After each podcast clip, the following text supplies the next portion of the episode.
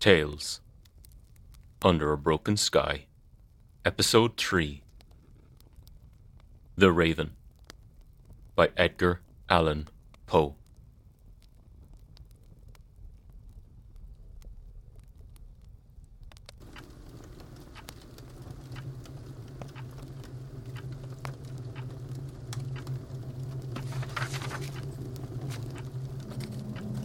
Once, upon a midnight dreary, while I pondered, weak and weary, over many a quaint and curious volume of forgotten lore, while I nodded, nearly napping, suddenly there came a tapping, as of someone gently rapping, rapping at my chamber door.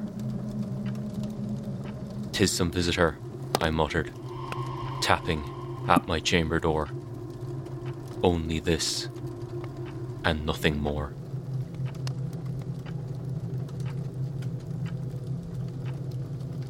Ah, distinctly I remember. It was in the bleak December, and each separate dying ember wrought its ghost upon the floor. Eagerly I wished the morrow. Vainly I had sought to borrow from my books surcease of sorrow. Sorrow for the lost Lenore. For the rare and radiant maiden whom the angels name Lenore. Nameless here forevermore. And the silken, sad, uncertain rustling of each purple curtain thrilled me, filled me with fantastic terrors never felt before. So that now, to still the beating of my heart, I stood repeating, "'Tis some visitor entreating entrance at my chamber door. Some late visitor entreating entrance at my chamber door. This it is, and nothing more. Presently, my soul grew stronger, hesitating then no longer. Sir, I said, or madam, truly your forgiveness I implore. But the fact is, I was napping, and so gently you came rapping, and so faintly you came tapping, tapping at my chamber door, that I scarce was sure I heard you. Here, I opened wide the door. Darkness there, and nothing more. Deep into that darkness peering. Long I stood there wondering, fearing, doubting, dreaming dreams no mortal ever dared to dream before. But the silence was unbroken, and the stillness gave no token and the only word there spoken was the whispered word Lenore. This, I whispered, and an echo murmured back the word Lenore. Merely this, and nothing more.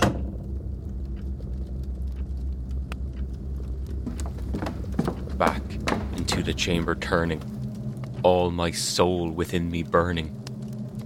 Soon again, I heard a tapping, somewhat louder than before. Surely, said I, surely that is something at my window lattice. Let me see then what thereat is, and this mystery explore. Let my heart be still a moment, and this mystery explore. Tis the wind, and nothing more. Open here, I flung the shutter, when, with many a flirt and flutter, in there stepped the stately raven of the saintly days of yore. Not the least obeisance made he, not a minute stopped or stayed he, but with mien of lord or lady, perched above my chamber door, perched upon a bust of Pallas, just above my chamber door, perched and sat and nothing more. This ebony bird beguiling my sad fancy into smiling by the grave and stern decorum of the countenance it wore. Though thy crest be shorn and shaven, thou, I said, art sure no craven, ghostly grim and ancient raven, wandering from the nightly shore. Tell me what thy lordly name is on the night's Plutonian shore. Quoth the raven, Nevermore. Much I marvelled this ungainly fowl to hear discourse so plainly, though its answer little meaning, little relevancy bore. For we cannot help agreeing that no living human being ever yet was blessed with seeing bird above his chamber door, bird or beast upon the sculptured bust above his chamber door, with such a name as Nevermore. But the raven, sitting lonely on the placid bust, spoke only that one word, as if his soul in that one word he did outpour. Nothing farther than he uttered, not a feather than he fluttered, till I scarcely more than muttered. Other friends have flown before. On the morrow he will leave me, as my hopes have flown before. Then the bird said, Nevermore. startled at the stillness broken by reply so aptly spoken. Doubtless, said I, what it utters is its only stock and store, caught from some unhappy master, whom unmerciful disaster followed fast and followed faster, till his songs one burden bore, till the dirges of his hope that melancholy burden bore, of never, nevermore. But the raven, still beguiling all my fancy into smiling. Straight I wheeled a cushioned seat in front of bird and bust and door. Then, upon the velvet sinking, I betook myself to linking fancy unto fancy, thinking what this ominous bird of yore, what this grim, ungainly, ghastly, gaunt, and ominous bird of yore meant in croaking. Nevermore. This I sat engaged in guessing, but no syllable expressing to the fowl whose fiery eyes now burned into my bosom's core. This and more I sat divining, with my head at ease reclining, on the cushion's velvet lining that the lamplight gloated o'er, but whose velvet violet lining, with the lamplight gloating o'er, she shall press. Ah, nevermore. Then, methought, the air grew denser, perfumed from an unseen censer, swung by seraphim whose footfalls tinkled on the tufted floor. Wretch, I cried, thy God hath lent thee, by these angels he hath sent thee, respite, respite, and nepenthe from thy memories of Lenore. Quaff, O quaff this kind nepenthe, and forget this lost Lenore. Quoth the raven, Nevermore. Prophet, said I, thing of evil, prophet still, if bird or devil, whether tempter sent or whether tempest tossed thee here ashore. Desolate, yet all undaunted, on this desert land enchanted, on this home by horror haunted, tell me truly, I implore, is there, is there balm in Gilead? Tell me, tell me, I implore. Quoth the raven, Nevermore. Prophet, said I, thing of evil. Prophet still, if bird or devil. By that heaven that bends above us, by that God we both adore.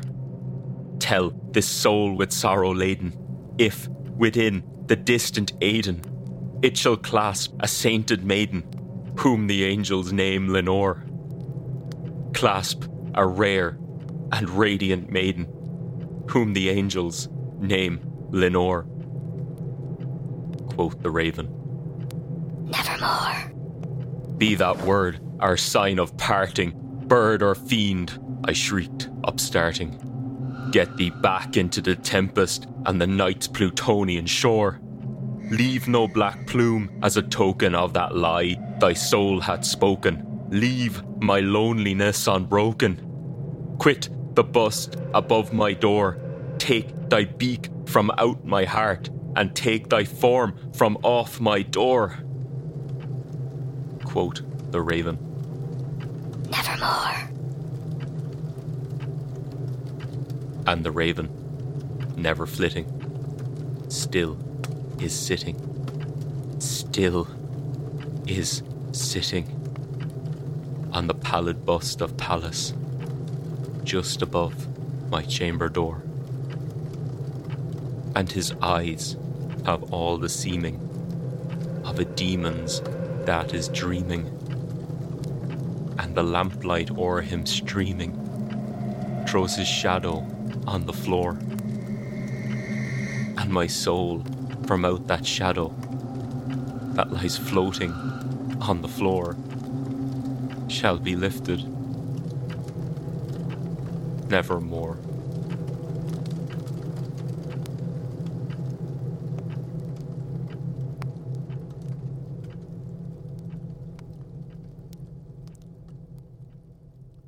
Good evening, folks, and welcome to episode 3 of Tales Under a Broken Sky.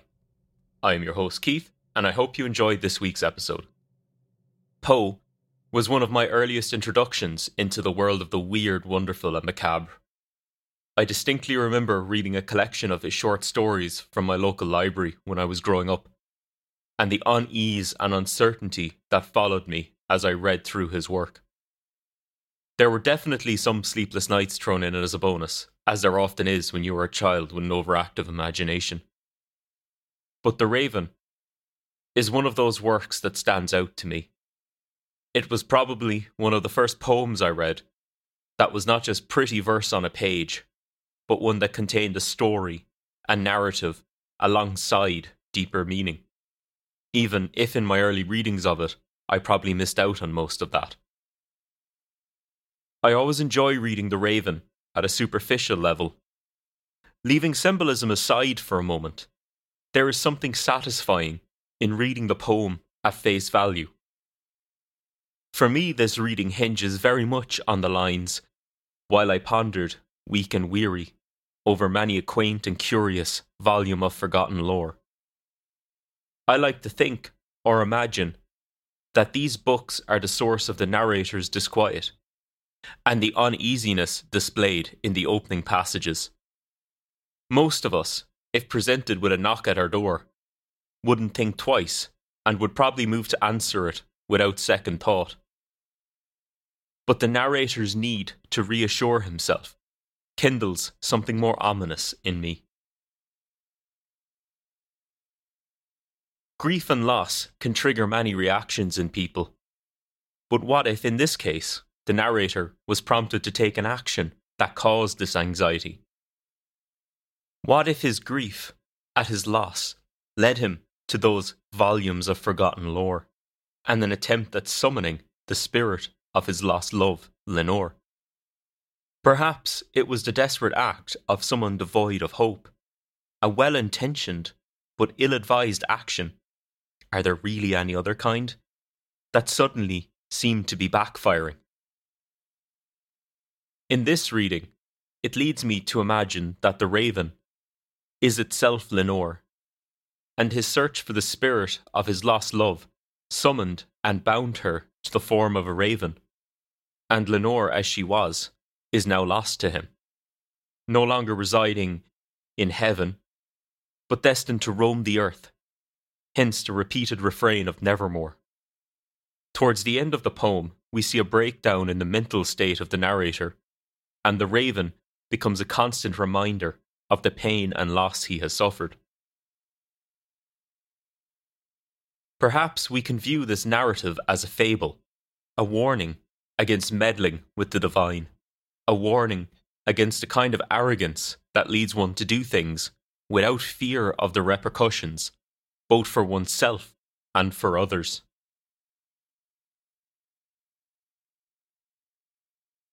From a more metaphorical standpoint, the poem can also be seen as a journey through the stages of grief. The initial knock at the door and the calling of Lenore out into the corridor, as if it could have been her there, hints at a lack of acceptance that many of us experience with loss. Even years afterwards, many of us find ourselves thinking of calling a lost loved one to talk about something you knew they would have enjoyed, or expecting to arrive home to find them waiting, as they always have. As the poem progresses, we see the narrator beg for freedom from the pain, then beg for reassurance that their loved one is in a better place, then grow angry at the lack of answers to questions they desperately need answered, before finally settling into a grudging acceptance, symbolized by the raven's persistent presence and shadow, that Lenore is lost to them. It's hard to analyse a poem such as this, as it has been done ad infinitum over the years. What newness can be added to what is already known about the work? I like to view The Raven as a kind of living memento mori, a reminder that we all must die, and its shadow at the end, a transient, fleeting thing that changes in intensity with the time of day, a reminder of what grief is really like. Sometimes, even years or decades after a loss, it can still hit you like a hammer.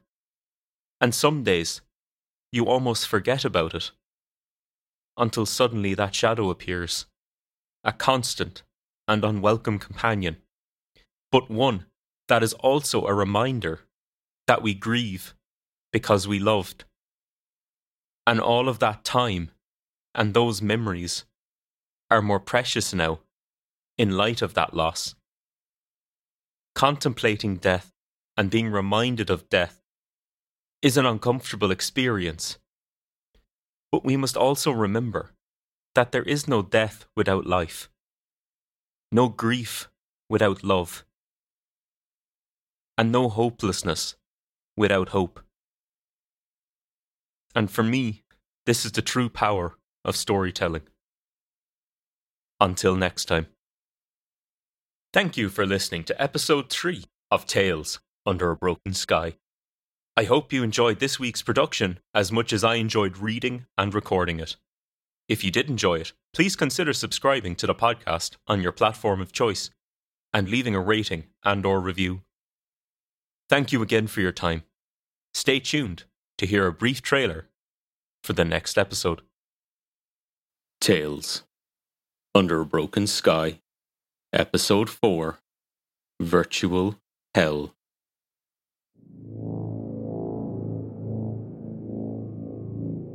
He gasped for breath as he came back to life, panicking as he struggled to inhale through his mouth. Had he come back to life, only to suffocate and die again? His tongue brushed against something hard and round. He pushed against it, but it refused to budge. He tried to work his tongue around it, but as his lips shifted, something bit painfully into the corner of his mouth. A faint memory drifted up through his consciousness. A gag? That thought opened the floodgate in his mind, and everything came back to him with excruciating clarity.